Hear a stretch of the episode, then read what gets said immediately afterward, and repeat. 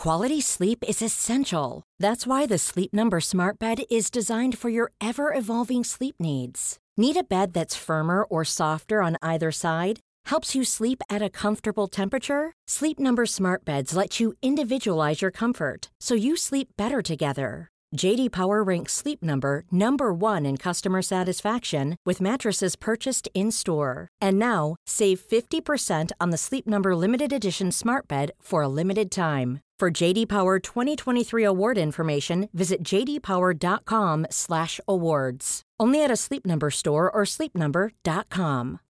Life is full of what ifs. Some awesome, like what if AI could fold your laundry? And some well, less awesome, like what if you have unexpected medical costs?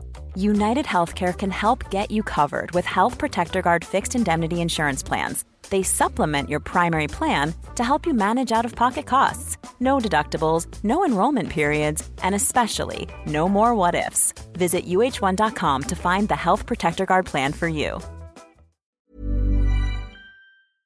Hello, everyone. Welcome back to the History Hit Warfare podcast. I'm your host, James Rogers, and in this episode, we're looking at Trident, that multi layered nuclear missile system that is said to act as a deterrence posture for the United Kingdom. In essence, the whole point of it is to deter other nation states from sending nuclear missiles or attacking the UK. In theory, at least, but it's been in the news a lot recently. The government of Boris Johnson has agreed to increase the amount of nuclear weapons that the UK has by 40%, and there's lots of domestic considerations as well. Because if Scotland does secure a second referendum and chooses to leave the UK, well, then there's a bit of a dilemma about where the UK is going to keep its nuclear missiles, because so many of them are in Scotland, and there doesn't seem to be an alternative.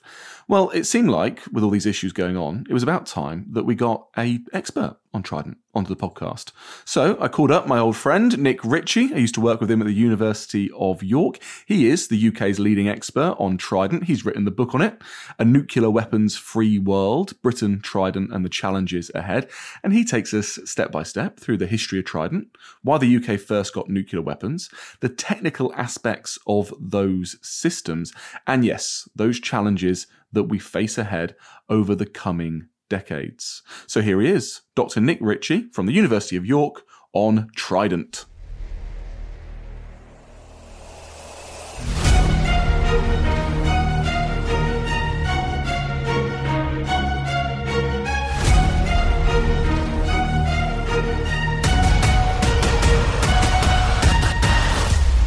Hi Nick, thanks for coming on the Warfare podcast. How are you doing? I'm doing very well, thanks, James, and thank you for inviting me on to talk about the things that we're going to talk about. Yeah, not a problem at all. Now, you're a politics prof at the University of York. Is term almost over there yet? Is it almost summer in York? We are almost there, yeah. The end is in sight after a, a difficult year dealing with the effects of COVID on how we teach and the effects on staff and in particular how it's affected our students. But the students are gearing up for, uh, some are gearing up for their exams, which will be in a couple of weeks. Others, final year students, are gearing up to submit their dissertations. And the master's students are finishing essays and then getting stuck into their dissertations that they'll do over the summer. So that's the the phase that we're at in the academic year. That's great. A long summer ahead. And you know, for those who don't know, me and Nick used to work together at the University of York. I do absolutely love that city. And it's got a brilliant nuclear bunker museum. Have you been? Do you know what? I haven't. I mean, I know where it is. I haven't been down there. I looked into taking a bunch of my students down there because I teach a third year module on the global politics of nuclear weapons. But this was just as COVID hit and it was kind of a bit of a no go. But I haven't been, it's an English heritage Cold War bunker, but they do uh, tours, organised tours, and so on. But no, I haven't been there yet. I mean, I don't live in York itself; live just about twenty miles away. I think my first visit will be when we take a, a bunch of those students down. Oh yeah, you've got to go. It was the regional command centre for measuring radiation that would have been emitted in the event of a nuclear bomb being dropped on the UK. And the projections show that it would have been dropped on Manchester and then radiated out. And then I think they had something like 64 smaller bunkers across Yorkshire. Each one would have been inhabited by two people who would have measured the radiation and then reported it back to the central command. They would have jotted it on a map and seen where was safe and where wasn't safe. I mean, it's it's all a bit mad, isn't it? Yeah, and when you watch, you know, films like Threads and The Day After from the 1980s that try and quite viscerally depict what the experience of a nuclear war would look and feel like for you know everyday folk. The Threads UK version, The Day After, was an American film seen by Reagan, who was quite shocked by it, reportedly. And Threads was uh, shown on the BBC in I think it was 1984 depicting the detonation of some Russian or Soviet hydrogen bombs in Sheffield. And then the more that one kind of learns about the practices and, and procedures put in place to try and ensure some continuity of government in light of a you know a cold war nuclear exchange the idea of having a couple of people in bunkers across yorkshire reporting back to some central authority kind of I regard with some degree of skepticism as to whether there will be any hope of a functioning central authority in existence.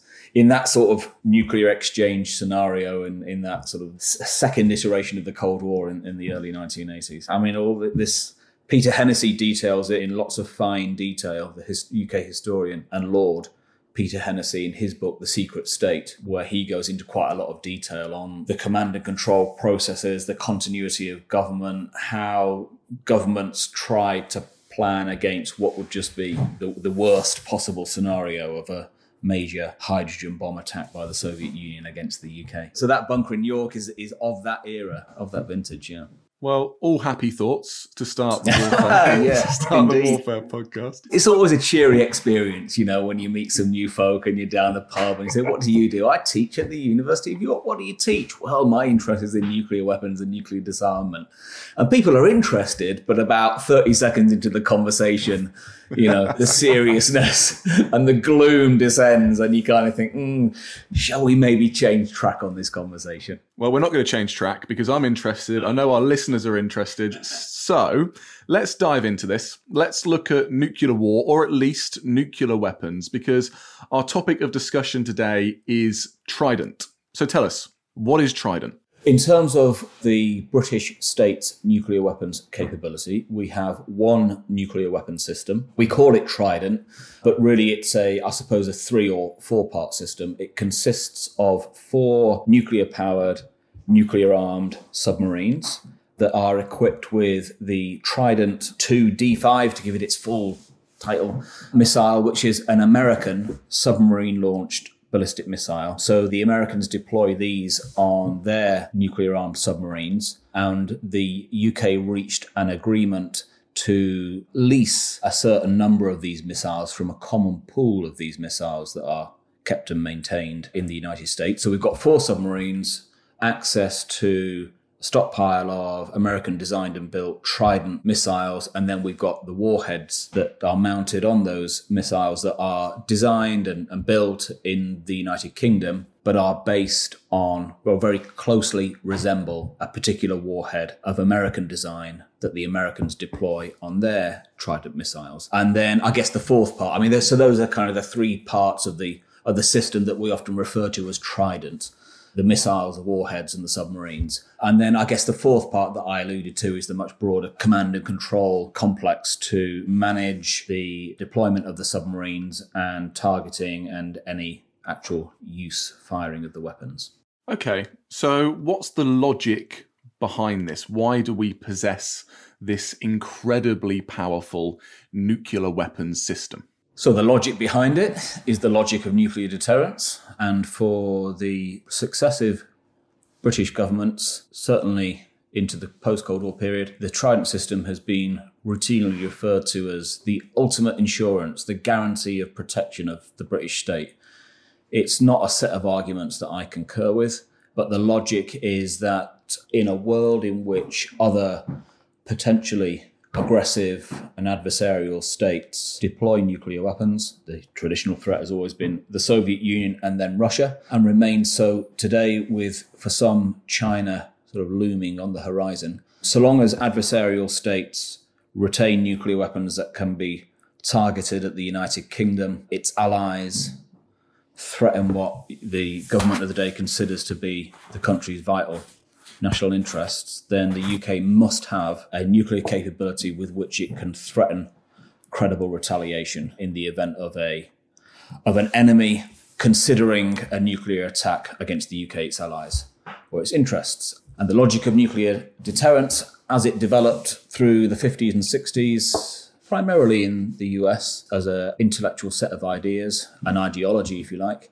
argued that the, the most credible and stabilizing way in which you can deploy your nuclear weapons is to do what the UK does deploy them at sea in submarines that still remain undetectable at sea and can't be destroyed in a preemptive first strike, preemptive nuclear first strike, and therefore some degree of retaliation can be guaranteed. So the scenario is a conflict escalates gets out of control. Nuclear weapons are used, probably low yield at the warfighting level. Conflict escalates further to the use of nuclear weapons against the countries involved, homelands. And in that event of the UK in a Cold War context, I mean, I find it incredibly fanciful to think that this is even a, a, remotely exotic possibility today. Others will obviously disagree with that. But in a Cold War context, the scenario was perhaps a bolt from the blue attack from the Soviet Union, but more likely escalation. The Soviet Union is preparing to fire nuclear, strategic nuclear warheads against NATO countries, including the UK and perhaps the US as well. And the United Kingdom government can be assured then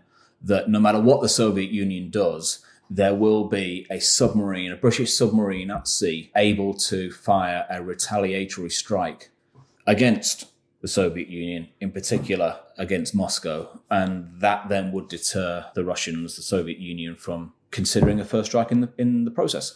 So, in order for that to make kind of that logic to make sense uh, sort of internally based on those premises, then the UK government has operated a nuclear strategy, a posture called Continuous at Sea Deterrence, CASD, and has done so through thick and thin since middle of 1968, continuously. And that means there is always one of our four nuclear armed submarines at sea on operational patrol 24 hours a day, seven days a week, 365 days a year. Through the Cold War up to 94, it might have been the Strategic Defence Review in 98.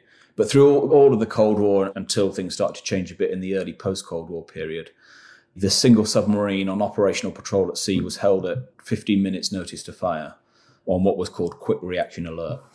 So within 15 minutes of a command coming in via the Prime Minister and then via the command and control system through the Ministry of Defence, then the submarine will be able to release its arsenal of, of missiles and their warheads within 15 minutes. Now the policy formally was changed. I think it was in the 1998 Strategic Defence Review under the new Labour government of Tony Blair. That changed to 48 hours notice to fire. But my understanding is that's a maximum. And depending on where the submarine on patrol is actually in the Atlantic, which is where where these submarines patrol, it could be a lot less. I mean, it could be sort of an hour or so. So that's kind of the, the, the system that the UK has had. Throughout the Cold War, we had other nuclear weapon systems too shorter range air deliverable systems. But after the Cold War, a lot of those were retired, and we went down to the single Trident system that we have now. The four submarines that are, are called the Vanguard class, the US Trident missile, and the, the warhead for those is called the Holbrook warhead that was designed and developed through the, the 1980s. And so, are these still on patrol today? Is there always a British submarine gliding silently beneath the waves somewhere in the world. Yeah. I mean, they're in the Atlantic, as far as I'm aware. I don't think our, I mean, we, we probably wouldn't know in terms of detail that is released, mainly under freedom of information requests from the British government. But yes, that policy still stands. For those that are interested, it's called Operation Relentless, and it is still standard practice for the Royal Navy to have on patrol permanently one of its four nuclear armed Vanguard class submarines ready to fire. At the moment, the policy is, and this, this, this was a policy change that came in in 2010. The boats deploy with up to 40 Trident warheads, each of which is reckoned to have, I mean, the figure's never released, reckoned to have an explosive yield of somewhere between 90 and, and 100 kilotons. To put that in perspective, the bombs that destroyed Hiroshima and Nagasaki were estimated at around 14 and 18 kilotons. So these are, are about seven or eight times more explosive than the bombs that, that leveled those two cities in, in August 1945 at the end of World War II. So there's, there's always a boat permanently on patrol, on operational duty. I mean, it's the job of that crew to be out there for a couple of months at a time, ready to, to receive orders to fire and, and do so if should that horrific eventuality ever occur. Now, I've gone through a lot of the archival documents that trying to justify the, the use of these weapons or try and justify new strategies behind their use, especially those debates between people like the big cigar smoking General Curtis LeMay in the US during the 1950s and his massive retaliation, his push to try and, you know, get JFK to potentially even use nuclear weapons during the Cuban Missile Crisis. And even then, it was up for debate whether or not JFK would have ever used those missile systems. When I was going through McNamara's diaries and letters, he was saying that JFK said we, we wouldn't even fire back straight away if a single Soviet missile had been sent to us. Instead, we'd check confirm, and then we'd try and communicate and see if it was a mistake or not. This was the point where you tried to avoid that mega death as it was called at the time. So why do we still have these today? The Cold War is over. In fact, we're even moving to a point where our number of Trident nuclear warheads are set to increase under Boris Johnson's government. Why is this the case, Nick? Well, the argument essentially rests on one of future uncertainty. So it's a particular reading of world politics. And I think the interesting thing for, well, one of the interesting things about what nuclear weapons do is whether they necessarily construct a view of world politics in order to justify the existence of these weapons and their potential use, or whether you think they are more of an objective sort of response reflection to the world as it is. So the, the argument is that we live in, I mean, it's, it's a broadly, you know, realist argument that we live in a world of competing adversarial states in which you cannot discount the possibility of a nuclear armed predatory state using its nuclear weapons to try and coerce or blackmail or otherwise threaten its enemies into doing things that they would otherwise not wish to do or even attacking other states with nuclear weapons or attacking them with other types of weapons, non nuclear, and then threatening nuclear retaliation if there's conventional retaliation and so on. And the only way in, in a nuclear armed world of adversarial states, the only way in which you can protect yourself is to be able to threaten retaliation in kind. I mean that that that's the logic. It's a kind of a, there's a strategic rationality in there that's based on an awful lot of assumptions about how people, states, and the international system works. I think the real the real challenge with nuclear deterrence as a system of thought is that it's not possible to prove or disprove it. The arguments for nuclear deterrence, the arguments for what's been called the nuclear peace, and the argument here goes that pre World War II, world politics was characterized by endemic conflict at the heart of the international system between the major powers of the day. And then after World War II, it's not, and we've enjoyed this period of relative peace between the world's major powers since 1945. Of course, we saw plenty of very horrific conflicts during that period, what were described as proxy conflicts during the Cold War, particularly Korea and, and Vietnam, with, with massive loss of life, as well as other major conflicts, for example, in, in the Congo, with massive loss of life. So this isn't to argue that you know everything's been been relatively peaceful in terms of war in world politics. But the argument is that it's nuclear weapons that have transformed the incentives for war between the major powers at the heart of the international system. And those arguments are also based on a lot of premises that are contestable.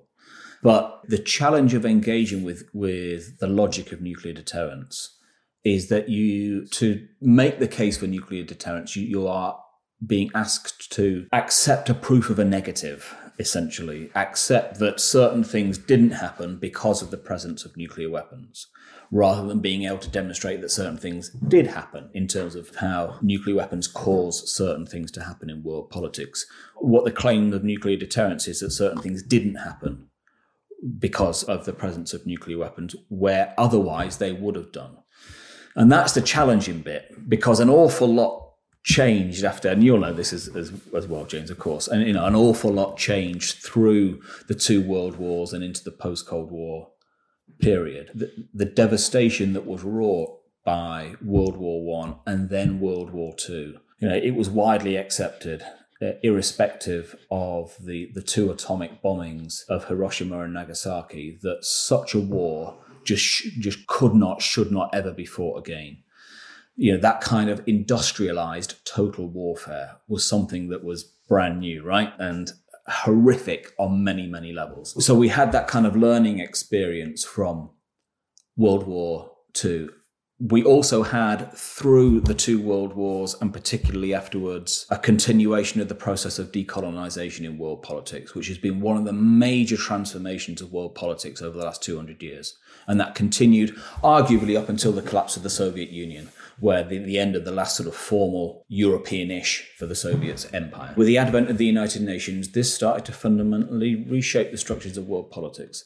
And then we, we had what we come to know now as, as sort of globalization, starting really in the 1970s, global interdependence, economic globalization, and everything that's gone, gone with that. We're in this era now, of really complicated, complex integration and, and interdependence. So we, we've got all that going on. And overlaid above that, if you like it, this is how I suppose I picture overlaid above that is is the arguments for the, the necessity and legitimacy of doing this thing, practicing this thing called nuclear deterrence, is, an idea. Well, you've got all this stuff, but there's still this starkly realist world there where states can and almost certainly will go to war up to and including doing another World War II if the threat of nuclear violence isn't there to hold those impulses in check.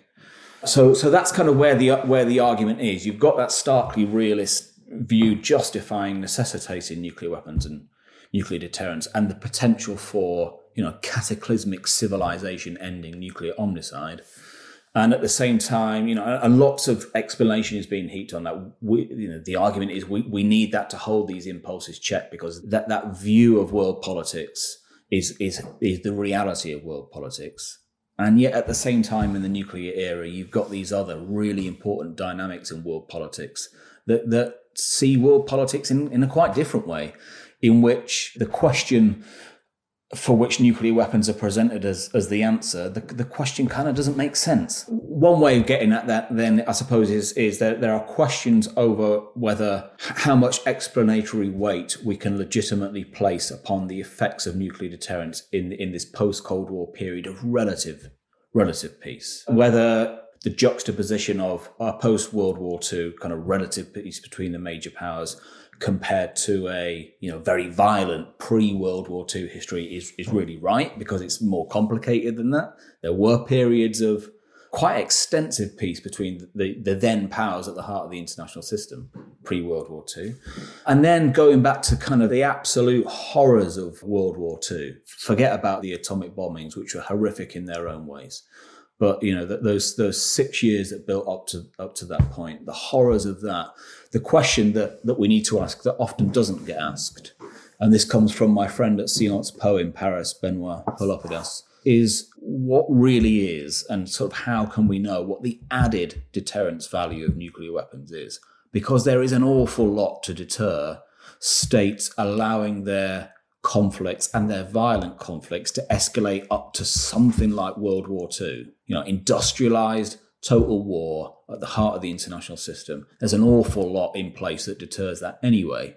What's the added deterrent part that nuclear weapons are, are meant to bring to this? So uh, I've probably gone around the house, houses a bit there, but there are these kind of concepts in play around the nuclear peace, nuclear deterrence, a particular reading of world politics through that realist sense since World War II, and, and the extent to which that characterization reflects many other important dynamics in world politics since then. For me, the answer is that nuclear weapons don't make sense. But for others, there are plenty of others who argue that they really do. And they'll make sense until there's some kind of radical transformation of world politics to the extent that the nation state doesn't exist anymore, which means living with them in perpetuity, right? Yeah, I guess. And you raise some really interesting questions because people ask when it comes to Trident or the next missile system that will replace it, is it really worth spending that much of taxpayers' money on these incredibly expensive missile systems when the country is racked in debt and trying to recover from COVID. And at least a government or a military response would be, well, yes, because they're always working. You know, it's not a question of whether or not, you know, we would press that nuclear red button, so to speak, but it's the threat that we could, and they're always there, and they're deterring other nuclear countries, such as Russia or China or perhaps a North Korea or Iran, who may potentially use these weapons against us. Am I right? Is that the justification? Yeah, broadly so but it's really problematic, right? because you know, you you know, I, hear this argument that nuclear weapons are being used all the time, and my response is, well, where's your evidence to support that? Where's the evidence that particular countries and political leaders, the military elites in Beijing or Pyongyang or or Moscow are being actively deterred by the fact that the UK or the United States or whomever has nuclear weapons deployed and demonstrably ready to use in, in fairly short timeframes. There is a, a real susceptibility to conflating causation with correlation here. You know, other critics describe it as the logic of voodoo. You practice kind of witch doctor medicine, certain things don't happen or do happen, and you say, well, that's down to my witch doctor medicine. In fact, the lines of causality are for completely different reasons. So, I mean, that, that's the tricky thing. Nuclear deterrence does become something of an article of faith. I consider nuclear deterrence to be an ideology. And I, I, don't, I know ideology can be used in a pejorative sense, and I don't mean it in a pejorative sense. I do mean it as in it's, it's almost necessarily a set of, it's, it's, a, it's a system of meaning, a structure of beliefs, and, and so on. And I guess a fundamental reason why it's a system of beliefs in, into which people become socialized is because, fortunately, we don't have an empirical database of nuclear wars and the collapse of, of nuclear deterrence resulting in nuclear violence. If we did have a database, there probably wouldn't be anyone here to use it. We have to go on faith in many ways. You know, the, the empirical evidence that we do have is well, you know, we've got Hiroshima and Nagasaki, but that you know, the, the, the concepts of nuclear deterrence were just about, you know, tentatively starting to emerge in, in the cadre of strategic theorists at the time, but it wasn't established in, in any in any significant sense. And it wasn't a nuclear war because it was entirely one sided and it was understood in the context of the conventional strategic bombing that had been perpetrated by both sides in that war in, in Europe and, and then by by the US Air Force against Japan. And we've we've you know fortunately had nothing since. We, there have been no nuclear wars. Lots of nuclear tests, some pretty severe crises, not least the 1962 Cuban Missile Crisis, which has been thoroughly dissected. But you know, we continue to learn lots of new things about that. If you are a believer in the ideology of nuclear deterrence, and the arguments that stem from that about the legitimacy of nuclear weapons and the necessity of nuclear weapons, then you you will put the, the lack of that empirical database data set down to the, the successful functioning of nuclear deterrence itself. Others from a more critical perspective will question that, and I come from that critical perspective. Question that in, in terms of the, the difficulty of marshalling a sufficiently compelling body of evidence that moves from correlation into something you know, you're never going to be able to unequivocally prove things in, in social and political science. It's, the world doesn't work that way. But, you know, a, a sufficiently compelling body of evidence to demonstrate that it really is the perceived threat of nuclear violence that has held in check actions that would otherwise, you know, really have been enacted. And I think, and this is pertinent to the Cuban Missile Crisis, you know, that, that nuclear weapons haven't been the cause of nuclear crises themselves, which arguably in the Cuban Missile Crisis, they were. Nuclear weapons were a significant cause of the Cuban Missile Crisis it, itself. Yeah, I think you're showing exactly this is still very much a live problem that is being deliberated and debated in your own mind and in the minds of so many academics and policymakers and military personnel across the world.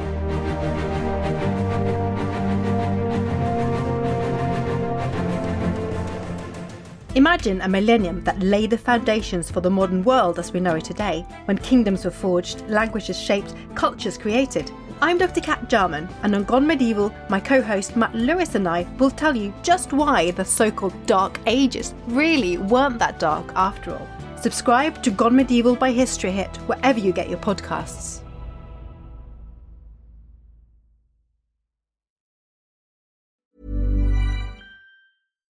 Here's a cool fact a crocodile can't stick out its tongue. Another cool fact you can get short term health insurance for a month or just under a year in some states. United Healthcare short term insurance plans are designed for people who are between jobs, coming off their parents' plan, or turning a side hustle into a full time gig. Underwritten by Golden Rule Insurance Company, they offer flexible, budget friendly coverage with access to a nationwide network of doctors and hospitals. Get more cool facts about United Healthcare short term plans at uhone.com. Many of us have those stubborn pounds that seem impossible to lose, no matter how good we eat or how hard we work out. My solution is PlushCare. PlushCare is a leading telehealth provider with doctors who are there for you day and night to partner with you in your weight loss journey. They can prescribe FDA-approved weight loss medications like Wegovy and Zepbound for those who qualify. Plus, they accept most insurance plans. To get started, visit plushcare.com slash weight loss. That's plushcare.com slash weight loss. Quality sleep is essential. That's why the Sleep Number Smart Bed is designed for your ever evolving sleep needs. Need a bed that's firmer or softer on either side? Helps you sleep at a comfortable temperature? Sleep Number Smart Beds let you individualize your comfort so you sleep better together. JD Power ranks Sleep Number number 1 in customer satisfaction with mattresses purchased in-store. And now, save 50% on the Sleep Number limited edition Smart Bed for a limited time. For JD Power 2023 award information, visit jdpower.com/awards. Only at a Sleep Number store or sleepnumber.com.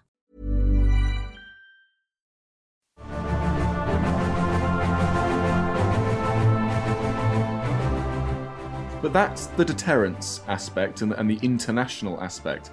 But are we missing something here? Is there a domestic element to Britain's need for Trident? And here I'm kind of cheekily pushing towards the importance of Scotland. Yeah, okay, so to come back to the UK then. So we are in the process of recapitalizing the Trident system. So the submarines, the missiles, the warheads. Starting with, and this was kicked off by the Tony Blair government in 2006, starting with the commissioning, the, the design, development, commissioning of four new ballistic missile submarines. They're called the Dreadnought class, and they're going to replace the Vanguard class the first of those is being built at the Barrow shipyard in Cumbria in the north of England now. The first of those is due to be commissioned into service in the early 2030s. That, that's as specific as the government is getting now, early 2030s. And that's been delayed a lot. It was going to be 2024 back in 2010, then 2028, and now it's early 2030s. And so there's been a, a, lot of debate in the UK at various times since that around that decision in 2006, particularly around the general elections in 2010 and 2015 and around the Scottish independence referendum in 2014 about the case for investing an awful lot of money in these incredibly expensive, very sophisticated machines that are capable of delivering catastrophic horrors upon whomever they may be fired against, particularly, I suppose, Moscow. The, the Labour Party in the UK has been split on this and, and the Conservative Party have, in this period and historically, taken good political advantage of that. And the Scottish National Party, which is the party of government in the devolved administration in Edinburgh, in Scotland, is vehemently opposed in principle to nuclear weapons. The debate has been around lots of domestic political stuff. It's been around cost.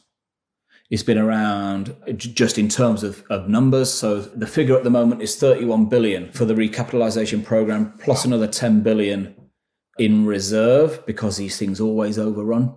Ministry of Defence has proven itself troubled, let's say, to bring in big projects on time and on budget. So it's a it's a big amount of money, and there's been made, lots of discussion around opportunity costs, both for the Ministry of Defence. You know, if you're spanking a load of money on these ballistic missile submarines, then what are you being asked to cut?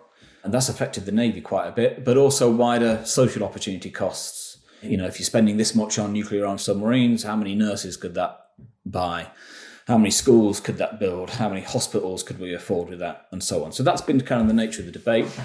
There's a lot of politics around the shipyard at Barrow. The unions are well on board for building these submarines because these represent very high end manufacturing design jobs that the unions uh, are very keen to, to support their members' ability to retain these, these high end manufacturing jobs, particularly in the context of the UK that's, that's really hemorrhaged manufacturing infrastructure and jobs through the sort of late 70s 80s 90s and so on.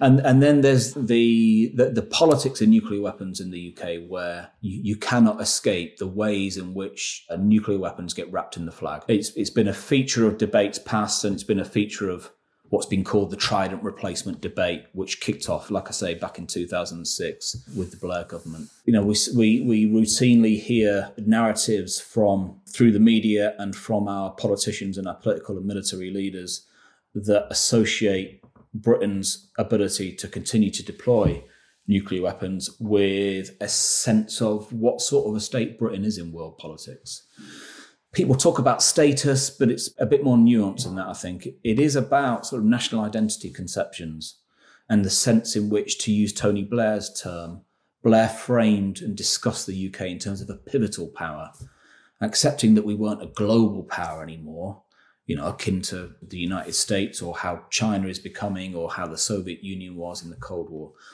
We're not a global power, but we are a pivotal power, as Blair framed it then with lots of kind of things associated with that sense of soft power, membership of the EU, as well as membership in NATO, UN Security Council permanent member, and part of that was being a nuclear weapon state.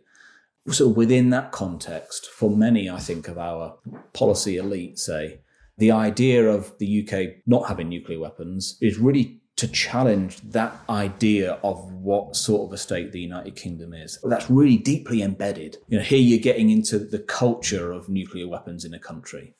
A lot of the discussions and debates that are centered around the language and ideas and meanings of nuclear deterrence aren't able, by virtue of the language that they use, to engage with the importance of the domestic politics of a nuclear culture, which rarely gets formally sort of surfaced in policy documents, but it's there if you look for it. You know, once you start to look for it, you kind of see it everywhere in the narratives, formal narratives, media narratives around nuclear weapons. So there's a lot of that politics there. And the gendered aspect of this is important as well, because we have statements that quite routinely associate nuclear disarmament within the UK with emasculation. Some are more nuanced, some can be really quite explicit.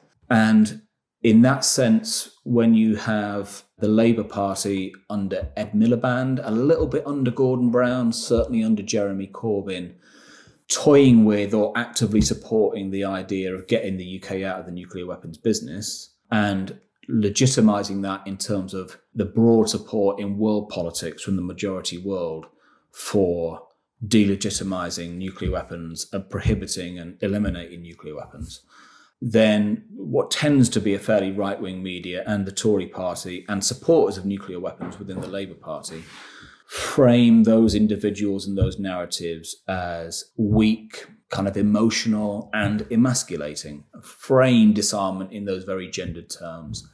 And by extension, frame the retention of nuclear weapons with kind of strength protection, status, influence. And so That's kind of a bit of a background around some of the politics of this. Again, going back under Tony Blair, you can see a lot of this starts with the Blair government that came into office in the Westminster Parliament in 1997. So Blair came in, and the Labour Party's manifesto included a referendum on devolving powers, in particular to Scotland.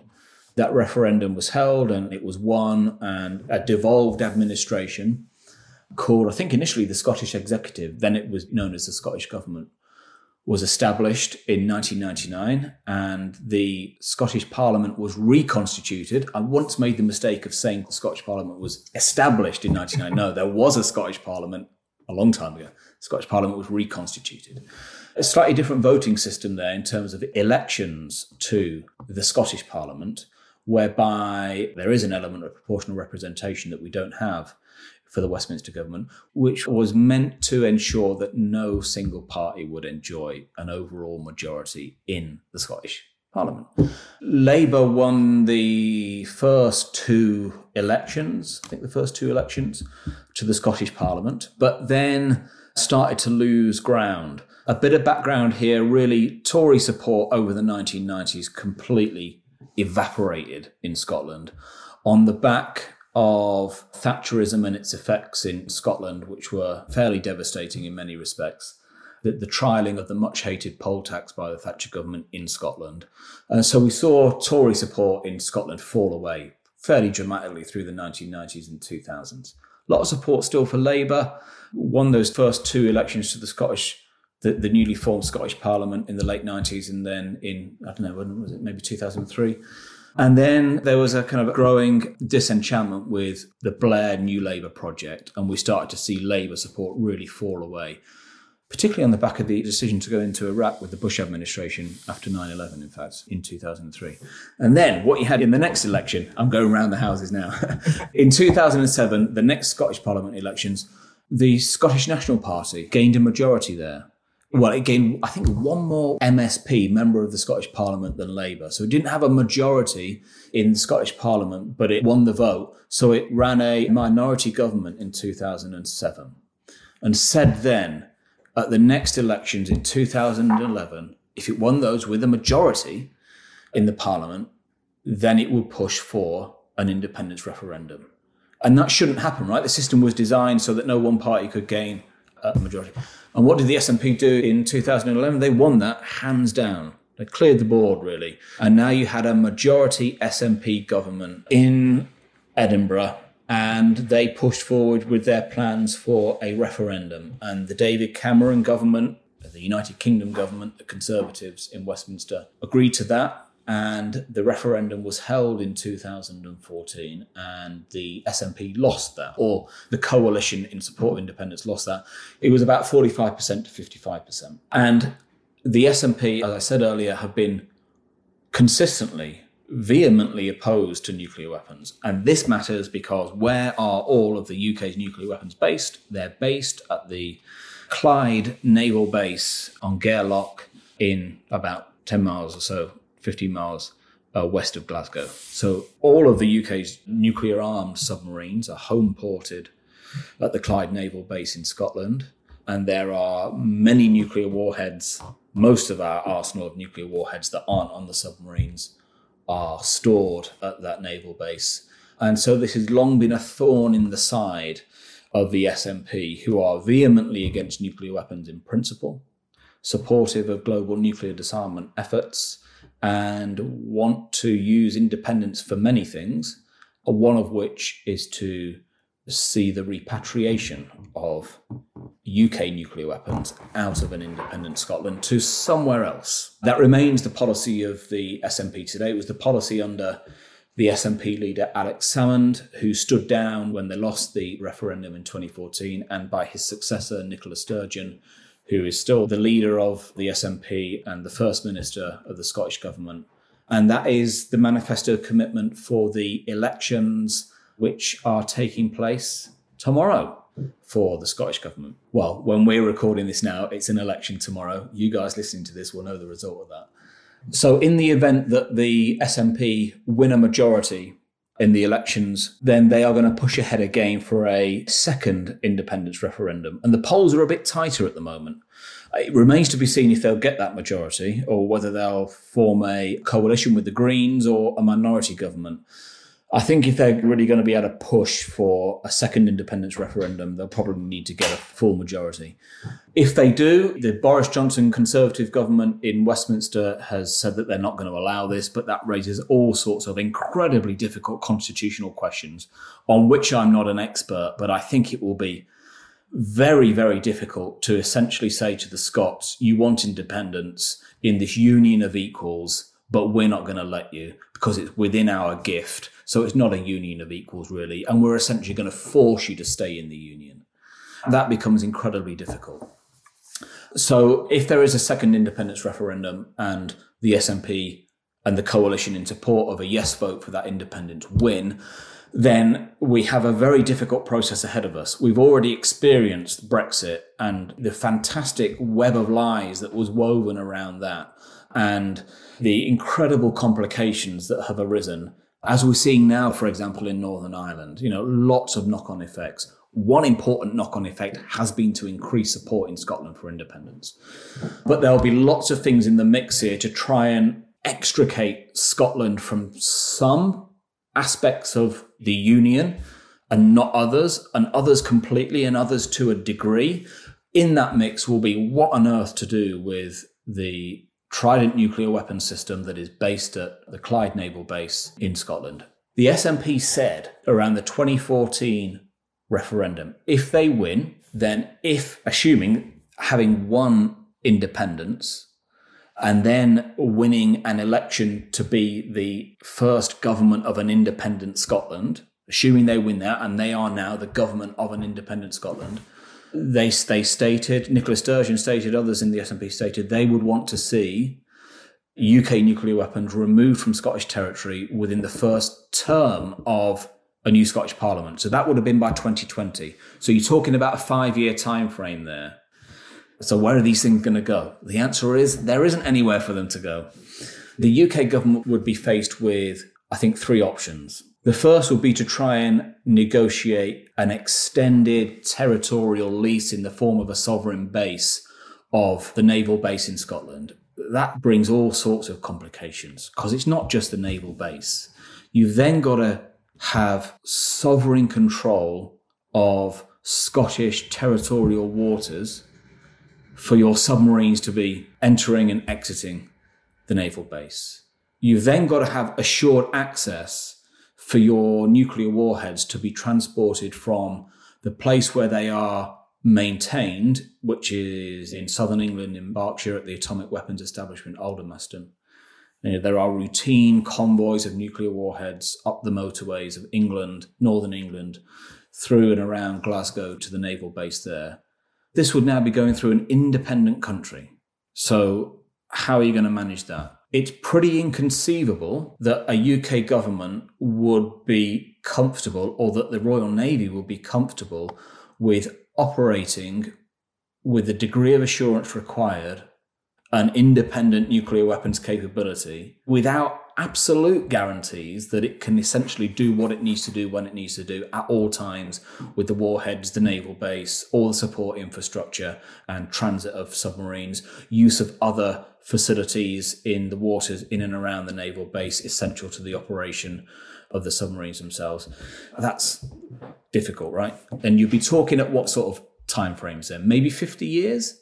50 year lease to see out the lifetime of the new dreadnought class submarines that are currently being built. When you've got the SNP talking about five years and get them out, uh, one option is 50 year sovereign base and all these other things that come with it. That's oh, difficult. Okay, so could you take them, relocate these facilities somewhere south of the border?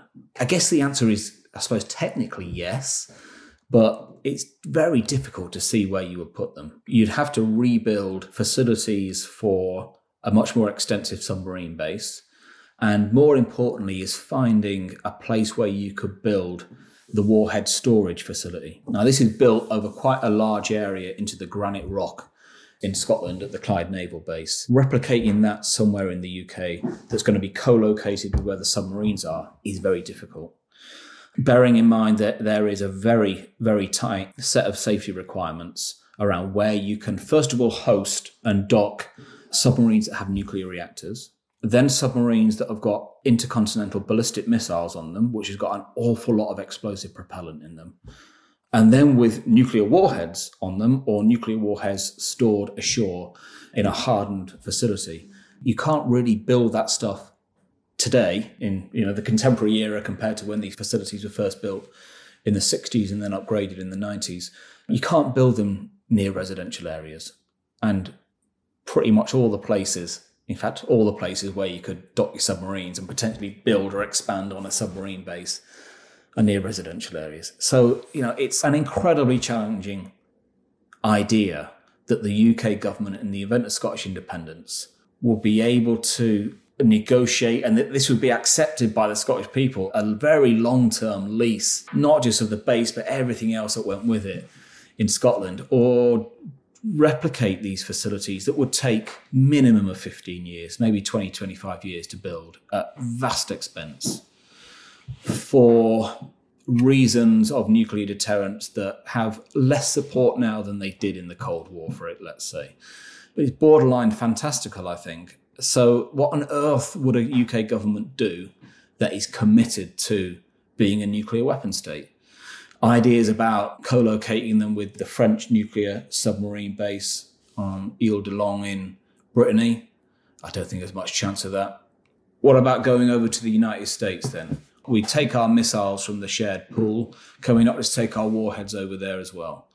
Well, that's incredibly difficult for all manner of legal and political reasons and sovereignty reasons. So this was looked at in quite a bit of detail in and around the 2014 referendum. A couple of parliamentary committees including the Scottish Affairs Committee, had a good look at this. And there are zero straightforward options.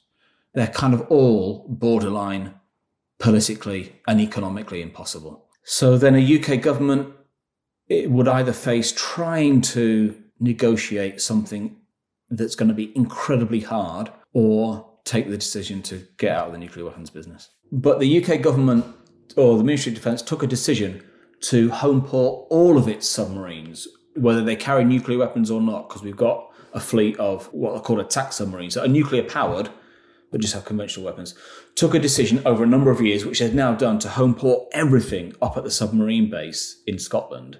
And so essentially, through the 2014 referendum and this decision to shove all those submarines up there, the Ministry of Defence, the Navy, and successive governments have essentially, whether they acknowledge this or not, are placing a bet that over the period of the life of these submarines, the life of the new submarines that they're building now that haven't even come into service, and over the life of the new attack submarines, so the nuclear powered submarines that don't have nuclear weapons, over the lives of those. So now you're getting out into the kind of 2060s, 70s, maybe into the 2080s. They kind of put a bet down on the table to say, we bet that Scottish independence won't happen. Because we know the challenges of relocating all of this stuff, even just the submarines back to the UK, will mean building new submarine port facilities, let alone all the nuclear weapon stuff. We know all the challenges of that, and yet we're doubling down on the bet, essentially, that Scotland will not vote for independence between now and, let's say, the 2070s talk to people in the Ministry of Defence in that terms, and they say, well, these things were taken for kind of programmatic cost saving reasons at the time and so on. Okay, fair enough. But that is essentially what they're doing. They put down a bet to say, we're going to put all our eggs in this basket in Scotland for the submarines and the nuclear weapons. We know it's going to be practically impossible to do anything about it if Scottish independence occurs, and therefore we are de facto betting that it won't. And that strikes me as a that's a serious gamble that they've made there. Wow. So, some stark implications for an election that is happening over today and tomorrow. And by the time that this airs, will have already had its results come out. So, either Nicola Sturgeon's done really well and all of these problems have resurfaced and this history has come back to life, or the SNP hasn't done so well and these issues have been put to bed for a short time, perhaps. At least. Now, Nick, thank you so much for taking us through this vast history and bringing the well the dilemmas and issues of Trident back to life and showing why they are so important to understand today. Where can people read and learn more about this? I mean, I've written a fair amount of stuff on the Trident replacement debate. I guess those that are interested in the more academic, scholarly side of stuff, I wrote a paper for the Non-Proliferation Review back in 2016 on this issue of Scotland, Trident, and nuclear identities. So people can take a look at that. If you want to get kind of a sense of, of some of the nuances of the debate, then, like I say, a lot of this was gone into in quite a lot of detail around the 2014 independence referendum. So the Scottish Affairs Committee at the time did some good reports on this. Scottish CND, the, the late John Ainslie, who was a, one of the UK's real experts, I mean, from a, a nuclear disarmament perspective, but one of the UK's real experts on UK nuclear weapons policy, wrote a number of reports on the challenges of what on earth the UK would do with the Trident nuclear weapon system in the event of Scottish independence. So the Scottish CND website will have a lot of information on that. If you want to find out about the history of the UK sort of submarine surface, and there's a great book by Peter Hennessy and James Jinks called The Silent Deep. And the latter parts of that book give you a lot of this more recent history around the Trident replacement process and give you a sense of the submarine complex and the nuclear weapons complex that's kind of wrapped around that. I mentioned Hennessy's The Secret State earlier too, which is a really good read if you're interested more in some of the Cold War history and practices of the UK nuclear weapons complex through that period and then into the post Cold War period. I think he takes it up and through 9 11 too. In terms of some NGO websites, then the British American Security Information Council BASIC is a good place to start for sort of policy oriented reports on different aspects of UK nuclear weapons policy and nuclear disarmament. And the European Leadership Network, ELN, produces short policy reports on a range of nuclear related issues. And some of that will touch on the UK debate too. Great. Thank you so much, Nick. And uh, you can go and read Nick's books as well, like A Nuclear Weapons Free World, published by Palgrave. And you can follow him on Twitter at Dr. Nick Ritchie. And of course, you can go and study a degree at the University of York, where Nick will go and take you around some nuclear bunkers. Sounds good, doesn't it, Nick? Yeah, and I'll teach you global nuclear politics in your third year, too. Nick, thank you so much. You're always welcome on the Warfare podcast. Cheers, James. Thanks very much.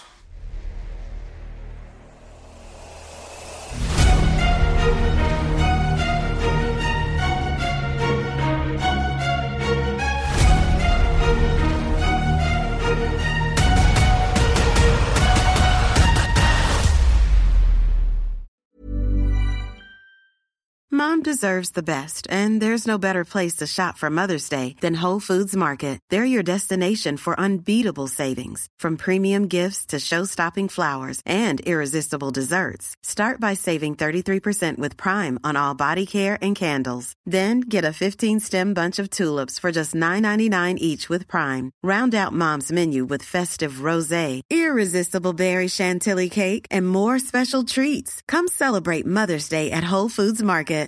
Hi, I'm Daniel, founder of Pretty Litter. Cats and cat owners deserve better than any old fashioned litter. That's why I teamed up with scientists and veterinarians to create Pretty Litter. Its innovative crystal formula has superior odor control and weighs up to 80% less than clay litter. Pretty Litter even monitors health by changing colors to help detect early signs of potential illness. It's the world's smartest kitty litter.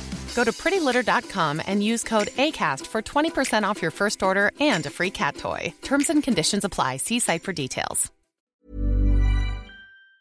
And before you go, remember as a Warfare listener, you get a special discount at History Hit. Subscribers get access to blissfully uninterrupted, ad free podcasts and thousands of hours of history documentaries. You've got everything from the American Revolution to my own documentaries like Traces of War, Weapons of War, and 24 Hours in Normandy, where I follow in the footsteps of the Green Howards on D Day from their beach landings to being awarded the Victoria Cross and all the way through their first day where they made it seven miles inland further than any other British or American unit. So head over to historyhit.com forward slash subscribe or follow the link in the show notes and use the code WARFARE to get 50% off your next three months. That's the code WARFARE to get 50% off. And if you're an Apple listener, you can subscribe for new ad free episodes within the app. So give it a go. I know you're gonna love it.